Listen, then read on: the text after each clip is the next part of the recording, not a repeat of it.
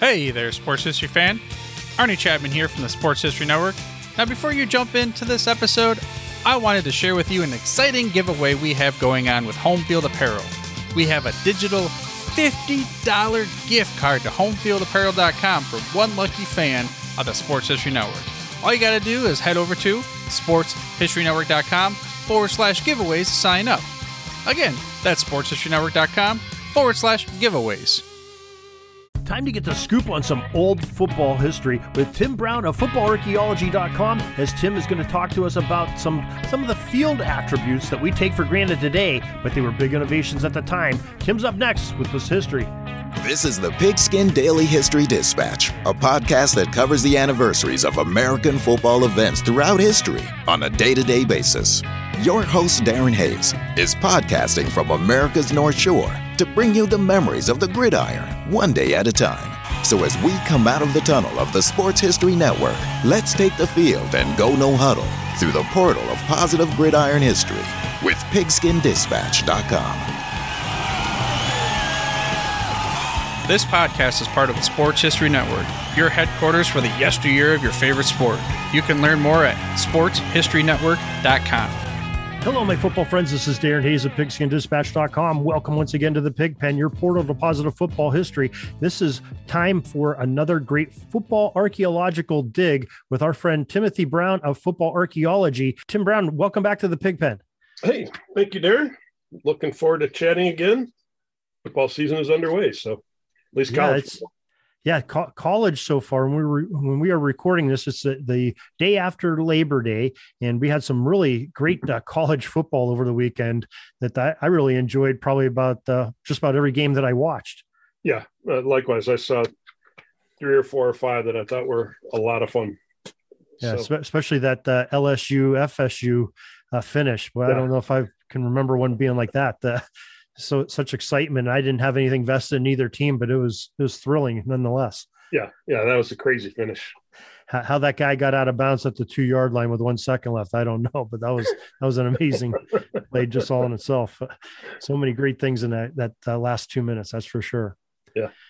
Today we're going we want to talk about uh, one of your recent tidbits uh, that you have, and that, Tim puts out these tidbits every every evening on some form of football, which are really nice little reads to do, and they spark some interest and some thought, and uh, that's why we enjoy doing this every Tuesday. And you had one back on July 30th called "Loudspeakers and Lights" in your tidbit section, and I'd like to see if maybe we could chat about that a little bit. Yeah, so uh, you know, again, this is one that you know some some of these tidbits I think you know we it's easy to talk about without the pictures. This one probably would help you know for for somebody to to see the images. But you know it's not that difficult to to explain. But you know i, I think the the key, the key thing about that one was it was just trying to point out that that the the in-game experience or the in-stadium atmosphere was just a lot different back in the day you know? And there there's things that we just assume you know they've always been there in our experience and in our parents experience uh, but they weren't there you know, 100 years ago. Um, and, and, then, you know, it took a little while to, to get them uh, to kind of modern standards. And so, you know, it's really about the, the loudspeaker systems and the lighting systems. So just, you know, if you think about a loudspeaker system, you know, without the ability of the announcer to use a, a loudspeaker, they literally, in some stadiums, like I know Penn did this, but they had guys with, with uh, megaphones, you know, and they'd shout to you know they turn to the left and announce something turn to the right and announce something but obviously if it was fairly loud stadium they weren't heard. And so you know without loudspeaker systems you also a lot of things that we just take for granted today couldn't be there so you didn't have an announcer telling you what down and distance it was or who ran the ball or what the penalty was um, you didn't have music you know you didn't have pregame introductions of the players, right? I mean, none of that ceremony occurred. Uh, another thing you didn't have pregame was you didn't have a national anthem. You know that that really got started before games at Comiskey um, in before the 19, uh, 19, yeah, 1917 World Series. Um, and Comiskey happened to be the the first place where loudspeakers were put in at a major league park. So I'm not sure if the loudspeakers played a role or not, but anyways, that, that's when they started playing the national anthem. And, you know, so you only had until after World War II, you only had the national anthem played at games or before games when there was a band there. You know, you couldn't, you know, there wasn't a way to play a recording, you know, and have it loud enough. So you had to have a band, and that typically only occurred for special occasions. And then, you know, then once you had pre-recording, pre-recorded music and loudspeaker systems, and they'd they'd play, you know, the uh, they play then you know they started playing the national anthem before games you know baseball basketball football everything but that's a pre-world or post-world war ii thing um so anyway so then once they did have once they started installing these loudspeakers um oftentimes they had to um they still weren't as loud as what we know today or and you know lower quality. So they would oftentimes they planted the loudspeaker poles like in front of the stands and then faced back at the stands. But the, as a result the you know they'd be like on the track if it was a stadium with the track around it. And then they um you know if you sat behind you know if you had a lower seat down near one of those poles that pole got in your way. You know it's you had kind of an obstructed view. Um, and the same thing with the lights. The light the bulbs themselves just weren't as powerful. And you need a lot more of the lights. So then you, um, you know, same kind of thing. The lighting, the poles for the lights, kind of, you know, obstructed the view, and it wasn't horrible. It wasn't like you know having a big pillar uh, in front of your uh, seat like I've experienced at Fenway and at the old Tiger Stadium. but you know, still, it's it's a uh, it's a thing we just you know don't even think about anymore. Um, now, you know, the other thing I think about the lights is that, you know, be and you know, I've written some things about this recently too, but be at for night games, the lighting was poor. So they used to use white and yellow footballs just so the people, you know, so the players could see them. And then in the basically in the early 50s, they started putting stripes on the balls for, you know, visual purposes. So, you know, even things like that, you know, just just the sheer ability to see the ball uh, was problematic back in the day. And they, you know, they didn't pass the ball as much, so it, it wasn't as big an issue as it would be today. But still, you know, it's just uh, lights and sound. Crazy how that uh, affects the way that you perceive a game.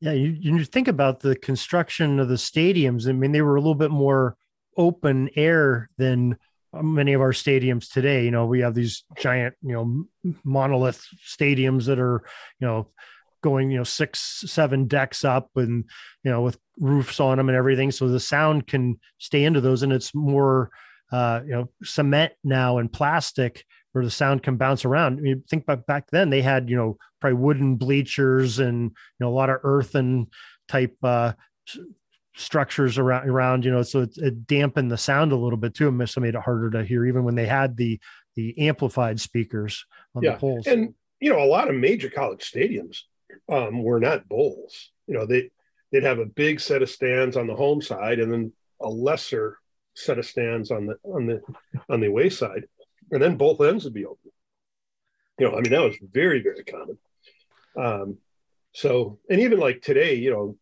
Michigan, as big a stadium as that is, it's not that loud. It's just, you know, it's just a metal and the, the sound dissipates, you know. So yeah, it, it's a as we built up and had multiple levels and, and have multiple levels in the stadium, it, it changes the the sound quality. Well, well, very interesting. Once again, uh, Tim, what what if why don't you go ahead and give us uh, so listeners can get a hold of where your tidbits come out, uh, so they can get some can subscribe or or find them, and uh, also your social media where you post them. Yeah, so I I really just put I'm putting them just in two places now. It's uh, uh, footballarchaeology.com. So you just search for that on Google, and you should be able to find that without any problem.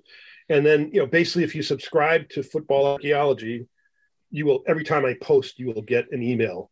So it's effectively, you know, it's on Substack, so it's effectively effectively a newsletter, you know, sort of situation.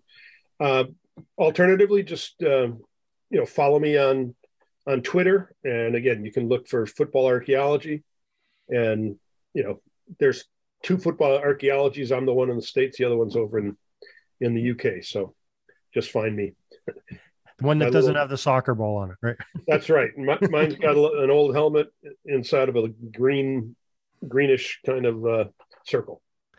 And, and folks, if you're driving or are near a pencil or something, write this down. We have it in the show notes of this very podcast. You can follow it there We're on our posts that we have on Pigskin Dispatch as well. Get you right to Tim's site and uh, get you getting those tidbits right away. Tim Brown, thank you once again for joining us, and uh, we'll talk to you again next week. Very good. We'll see you then. Thanks. We're taking a peek over at the chains and the down marker. It's fourth and long. We're going to have to punt the ball and get on out of here, but we'll have another series tomorrow for your football history headlines, so be sure to tune in.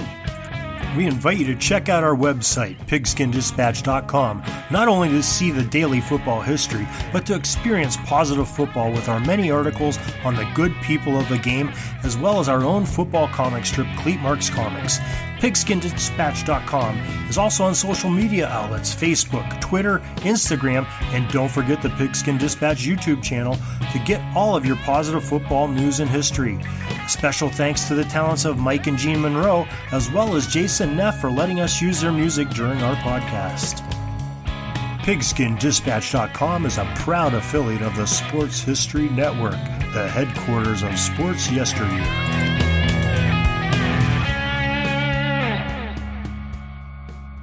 Hey there, sports history fan. This is Arnie Chapman, aka the Football History Dude, and I wanted to thank you for stopping by to listen to another episode here on the Sports History Network. Our podcasters are passionate about uncovering and sharing sports stories from yesteryear. And if you didn't know it already, we have over 30 shows across the network covering all sorts of sports history topics. In fact, here's a glimpse into one of our awesome podcasts here on the network. Do you wish you knew more about the 100 seasons of the NFL? You're in luck because you found the Football History Dude podcast, where each episode is a journey back in time to learn about the rich history of the NFL. From the founding of the league in an auto showroom all the way to what it is today, America's favorite sport and a behemoth of an industry. My name is Arnie Chapman. Football is my passion, and I want you to come along with me each week to explore the yesteryear of the gridiron. So hop on board my DeLorean and let's get this baby up to 88 miles per hour. How about that? I bet you're super hyped to go listen to that new podcast, right? Well, to learn about this show and all the other podcasts on the network, head over to sportshistorynetwork.com forward slash podcast. Again, that's sportshistorynetwork.com forward slash podcast. Head over there today to find your next favorite sports history podcast.